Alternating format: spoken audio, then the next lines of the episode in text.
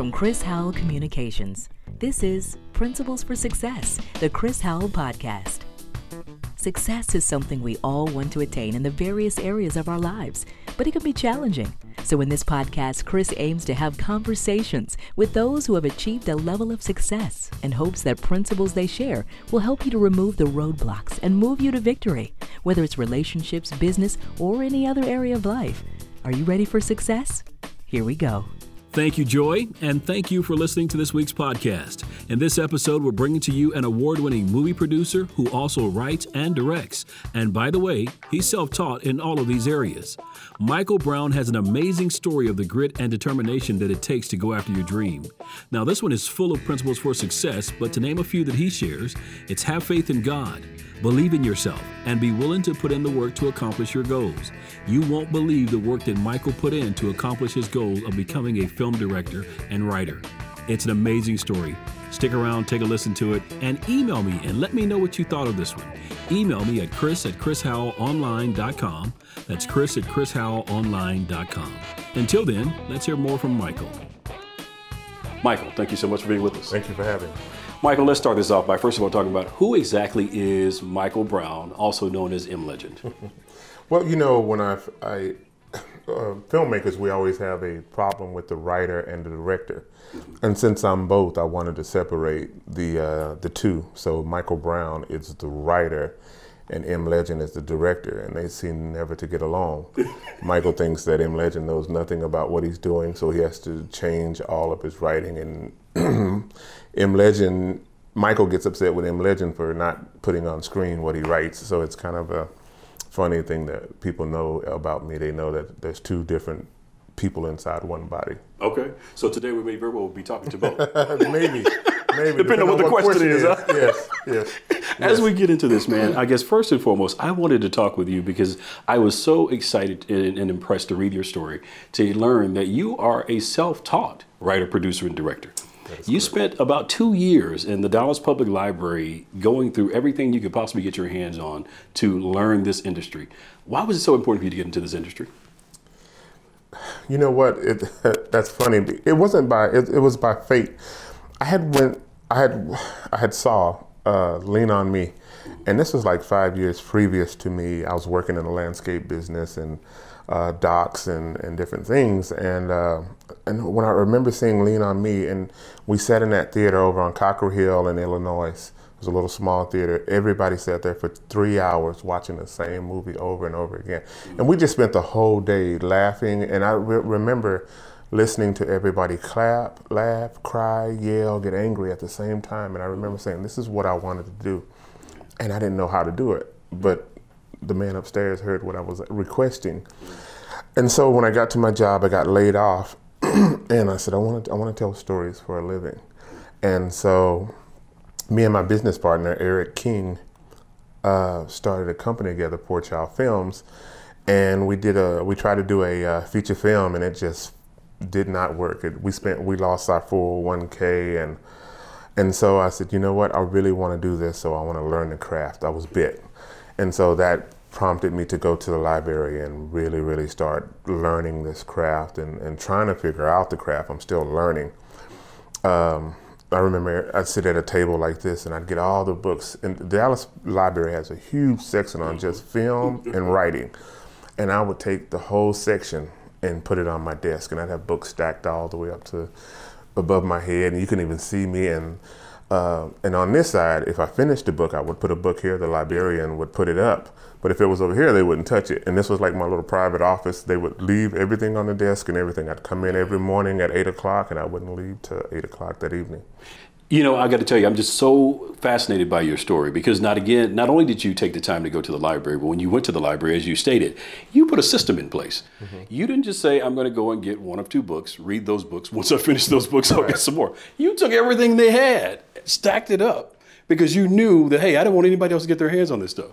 Well, I, I wish I could take credit for that. I just didn't know, and I thought that you know what, I wanted to make sure I read every book, and if I if I took them off the shelf one or two at a time, I didn't want to reread them because I was trying to learn so much information in a small period of time. Yeah. It's so funny. Um, I used to go home from the library, and me and my cousin, all we ate was Grandy biscuits. you know, because he was unemployed and I was unemployed. And then we would play basketball all night and stay up all night watching. Uh, I don't know if I can. Heaven is a playground, and uh, uh, we just watch basketball movies. So basketball and film was everything that I was saturated in. And so when I would be on the basketball court, it would be like looking through a film lens, mm-hmm. and so everything was visual to me. And so when I would go back to, so it was a way of of releasing everything that I read and not getting so bogged down because something else was taking a place where that could manifest and, and start to saturate in, in, into my into my brain. So why didn't you say, "Hey, I'm going to go and take some classes at, at a community college or somewhere and really learn this"? I'm as opposed to being going the self-taught route. Because I looked at it and I was 35 years old and I was like, I'm not going back to school at 35. Yeah. Um, I, I just felt like I didn't want to spend that money, get get in a student loan debt at that, and, and, and not know. And everybody was saying this is a tough career. This is tough. This is tough. This is tough. And so my the next best thing for me, and it's just maybe out of ignorance, not knowing. It's just saying, hey, oh, okay, let me do it like this, Yeah. because I've always been a, a student of uh, learning, Yes. and so I had a. I tell this story all the time. My mom was gonna when I was younger. I used to my imagination was like Dexter. It was just out of control, and I used to sit in church. And if there was a plant sitting in the corner, I'd have a two-hour conversation with the plant, and people started to think I was crazy. And so she was gonna put me in the Terrell State Hospital.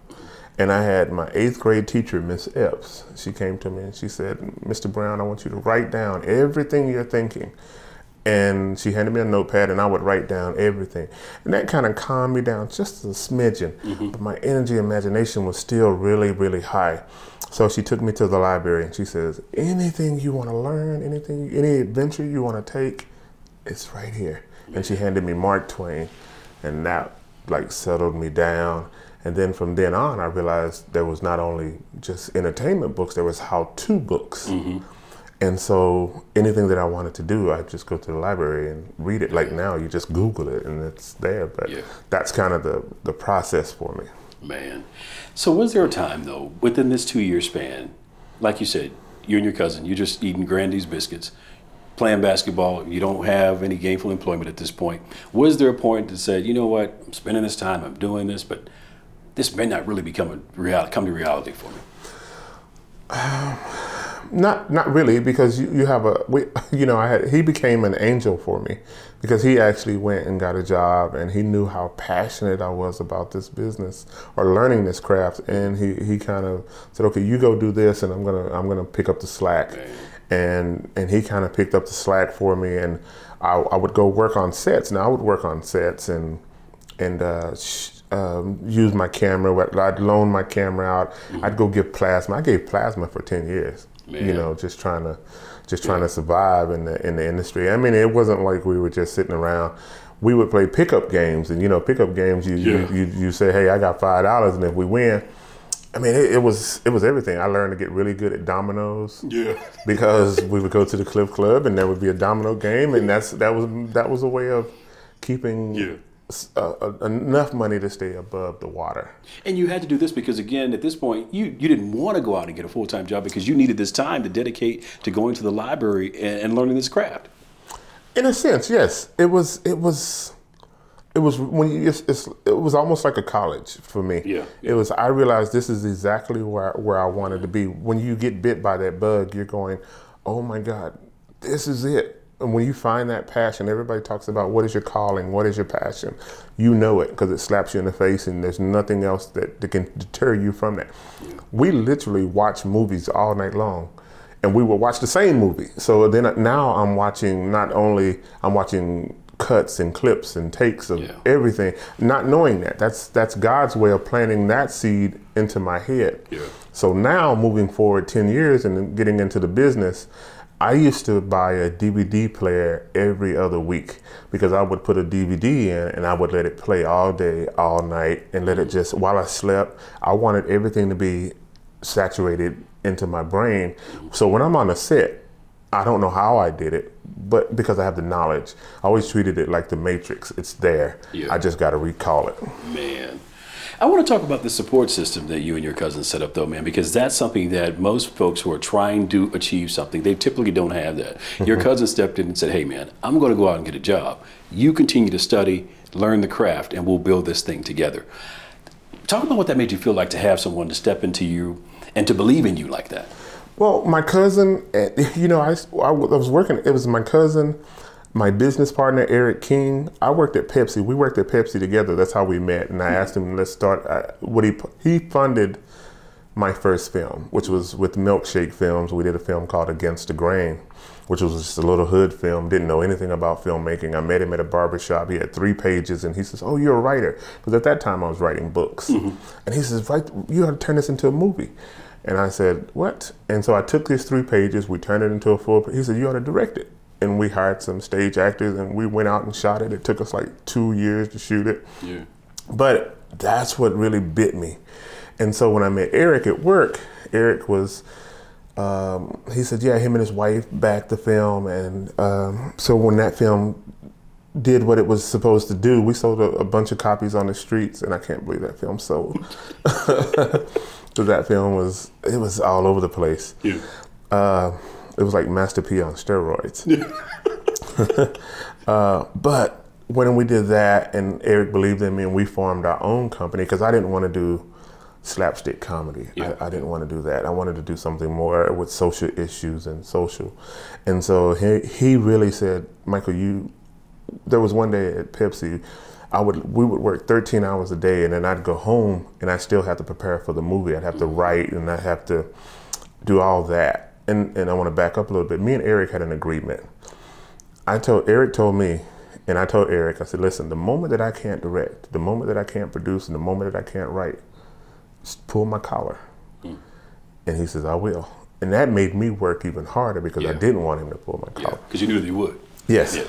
And so he was a big influence. Eric told me I, I, I was sick uh, because I was working too many hours and I wasn't wasn't getting any sleep. And I went to the doctor, and the doctor says, "You're about to die. You're gonna have to let the filmmaking go, or you're gonna have to let Pepsi go." And Eric said, "You do the film, and I'll carry everything else." Along with my cousin, I was staying with him at the time, so it was a combination of those two. And I've had so many angel investors. I remember my my mentor, uh, Doc Hale. He used to come over every week and give me uh, books to read. Everybody would give me books to read. I mean, I had a full classroom because everybody would bring me a book Yeah. or a movie or a CD or something about filmmaking. And it would be $100 in each page of the book. I had another great mentor, David Pinkston. He would he would come over and he would buy me books or he would buy a whole stack of CDs and say, I need you to watch these on cinematography, on directing, on editing, but each CD would have $100 in it. And that's kind of, I had a lot of angels around me. Yeah.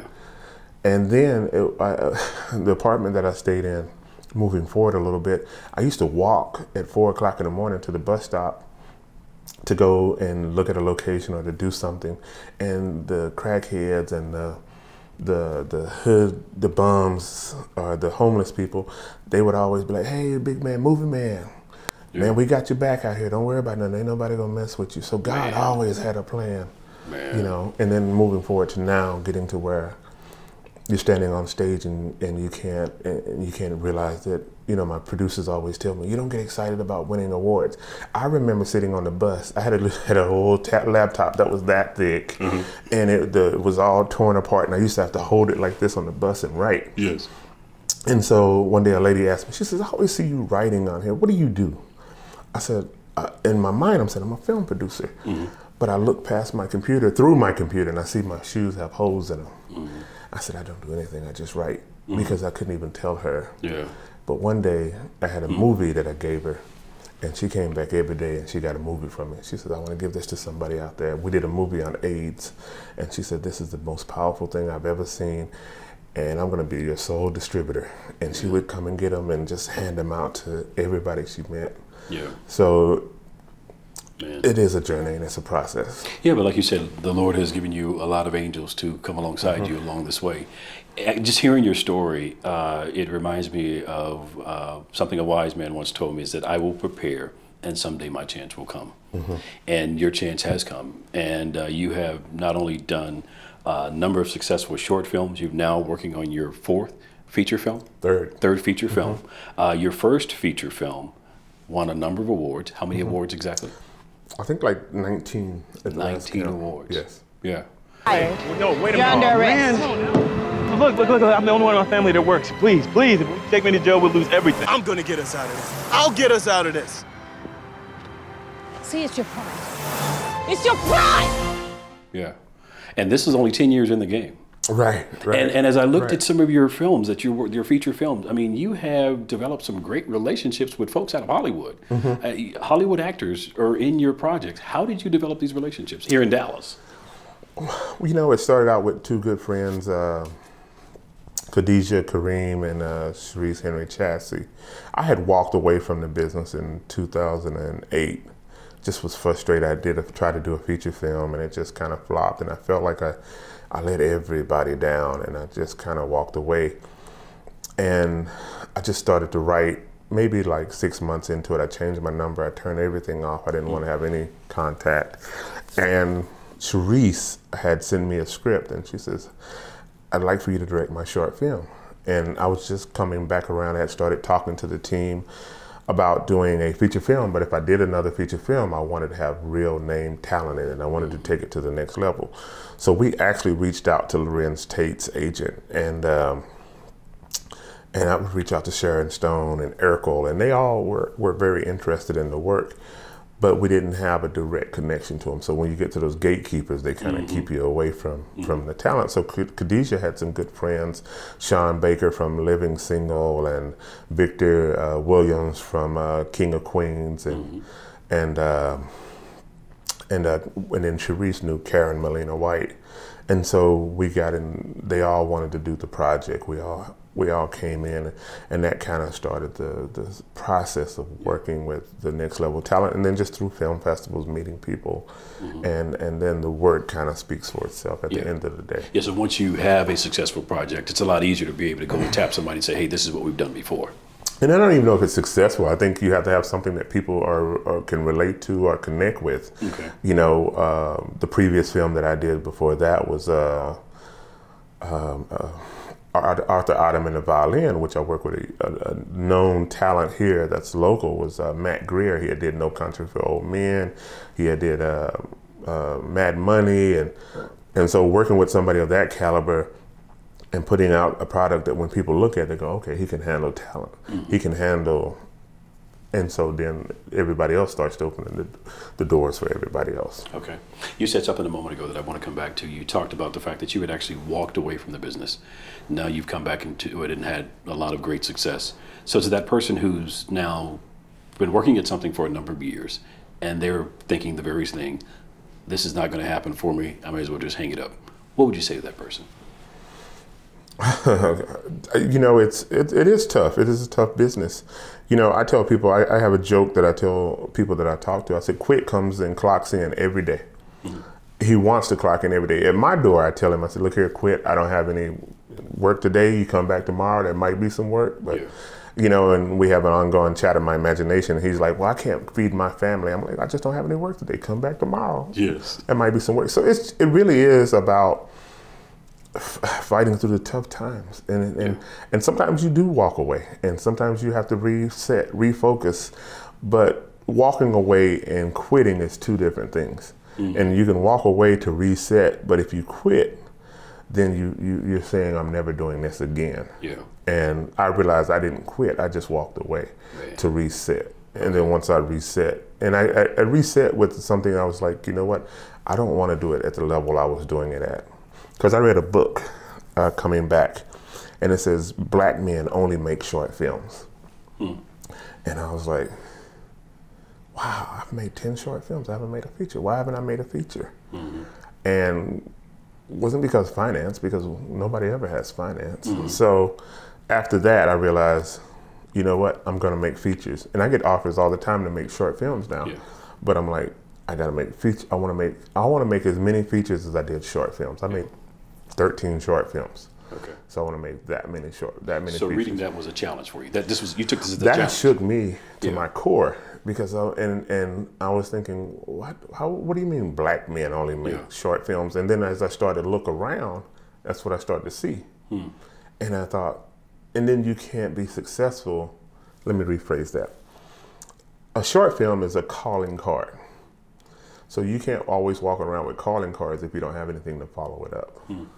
So I can always have a key to a car, but I don't have a car. yes. So a feature, a, a, a- calling card is seeing the car or having a cutout of a car that you want to buy. Mm-hmm. This is the car I can I can drive this car. You're telling somebody I can drive this car, versus a feature and somebody says, "Oh, is that your car?" You're like, "Yeah, that's my car." Yeah. I got three of those. And so and for the viewers, let's set it up. The difference between a short film and a feature film. A short film is is basically you're telling a story within under 40 minutes. Okay. And and a short film is just to hone your craft and to uh, allow people to see what you can do with actors, camera, and a story. Now, a feature film is a product that you're looking to take to the world to uh, cap- make a capital gain off of Okay.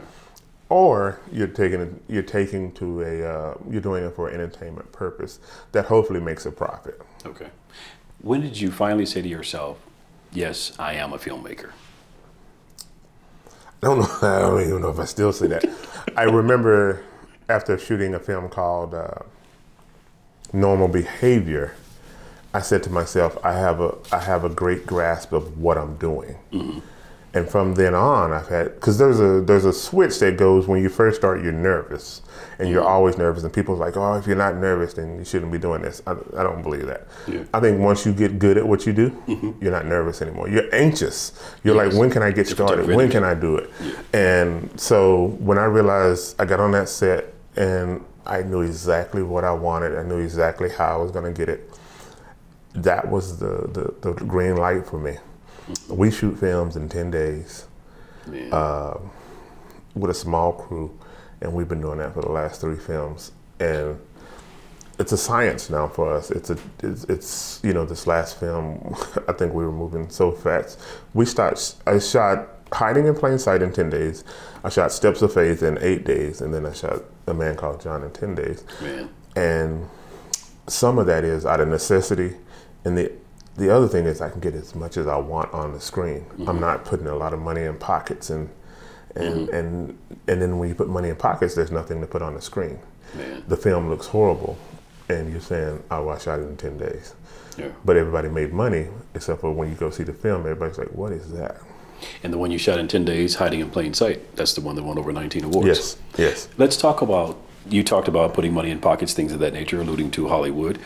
Let's talk about your success and how you've been able to have the success being based in Dallas. One would think, man, it, it would be difficult to have Hollywood actors coming to Dallas to shoot a project. the success of that. It, it's relationships. It really is relationships. Uh, I remember uh, running to a few people out in LA, and they're like, "Man, what are y'all doing in Texas?" Now that that's like an anthem. What are y'all doing in Texas? What are y'all doing in Texas? I got a good friend who just shot Carter.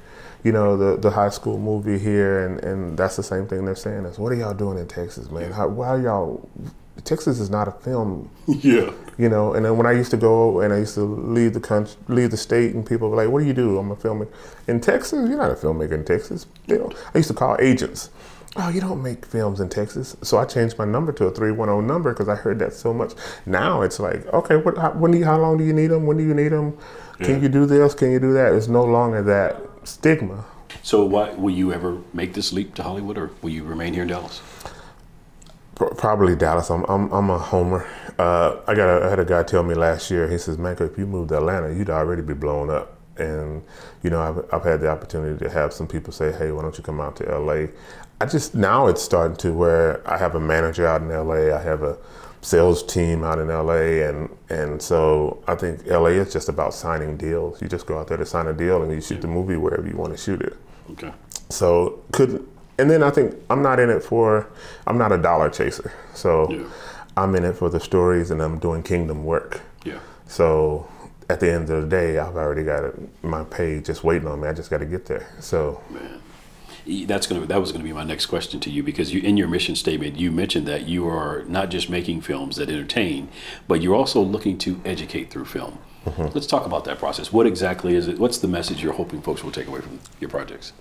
No, I just think we have to be more socially conscious. I had, I don't even, I don't even know how to say it, but to say it, I had, I, I did, recently I did a film, and I was, and this lady asked me to come and speak at her homeless shelter uh, for battered women, and after I came in and I gave everybody a gift bag, and we were doing all the polish, she says, "How do you know to do this?"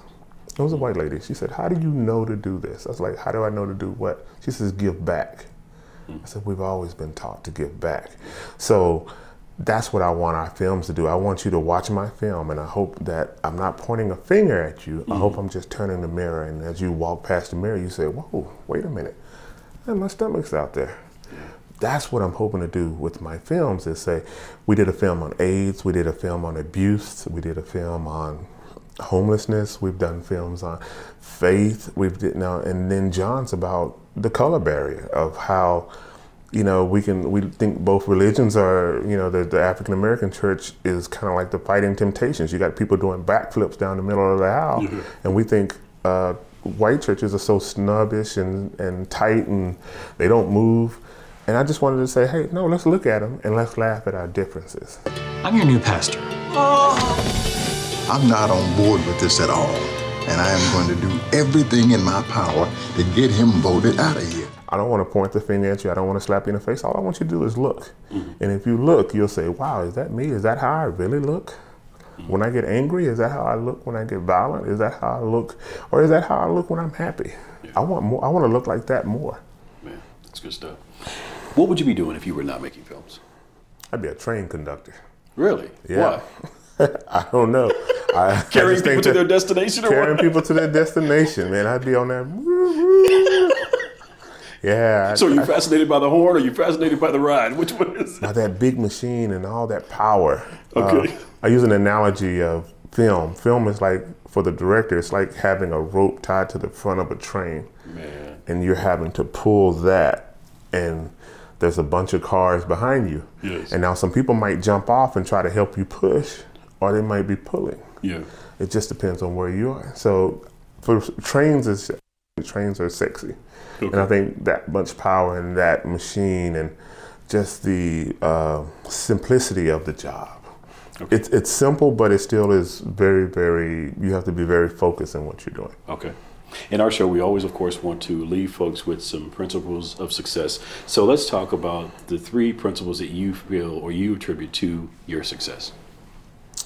Uh, hard work, dedication, and uh, mentors. I think mentors are, yeah. you know, learning the, the craft. I, I, tell people all the time, yeah, I'm self-taught, but I think people who have went to school or have, have been educated in this craft have a better advantage over me because they have people they can go to and say, hey, I quite don't understand this. Mm-hmm. Me, I got to go through 500 books to find one statement.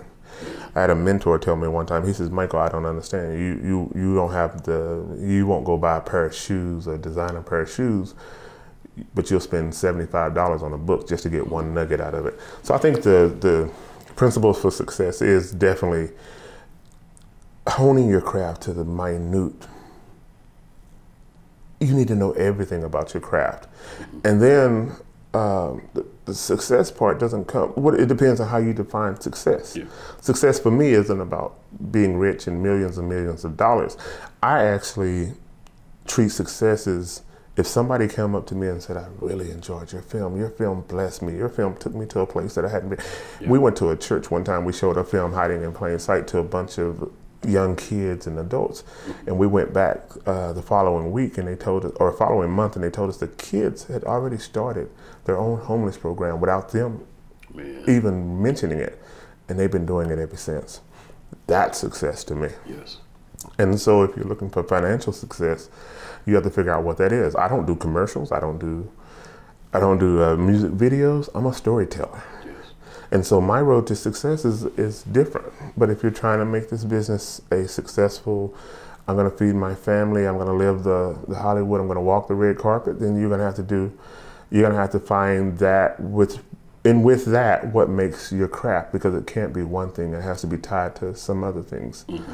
And so, if you're in the film business and you want to do commercials and you want to do uh, music videos, all that's tied together in order to, because we know commercials make way more money than film mm-hmm. at this level. Yes, yes. So, uh, and be, the number one thing is to be happy in what you do, mm-hmm. love what you do. You know, that old rapper that says, I do this even if they didn't pay me. Mm-hmm. That's like a mantra on my wall. Yes. You know, you know, because I already feel like I'm paid because the man upstairs has paved streets and mansions. There you so, go you may have just answered it somewhat there. I was the question was going to be, what do you want your um, legacy to be? I want I want people to say that the stories that he told weren't just to entertain, but they, they showed us, they, they really helped us to really take a look at our lives. And at the end of the day, when you look, that Michael wasn't just a filmmaker; he was a philanthropist. He was, he did more than just tell stories. And, and we go back, we give back to the kids. I help in Fort Worth with the Rising Star program. Uh, we talk at, uh, I, I talk at a lot of places because it is more about kingdom work for me. And my legacy is, is that we touch people's lives here on earth and, and save a few souls along the way. I'm. Yes. Thank you so much for the Thank work you. you're doing. Thank you. To learn more about Principles for Success and Chris Howell Communications, visit chrishowellonline.com. Once there, access our media archive and find out about the other ways that Chris Howell Communications can inspire, impact, and inform.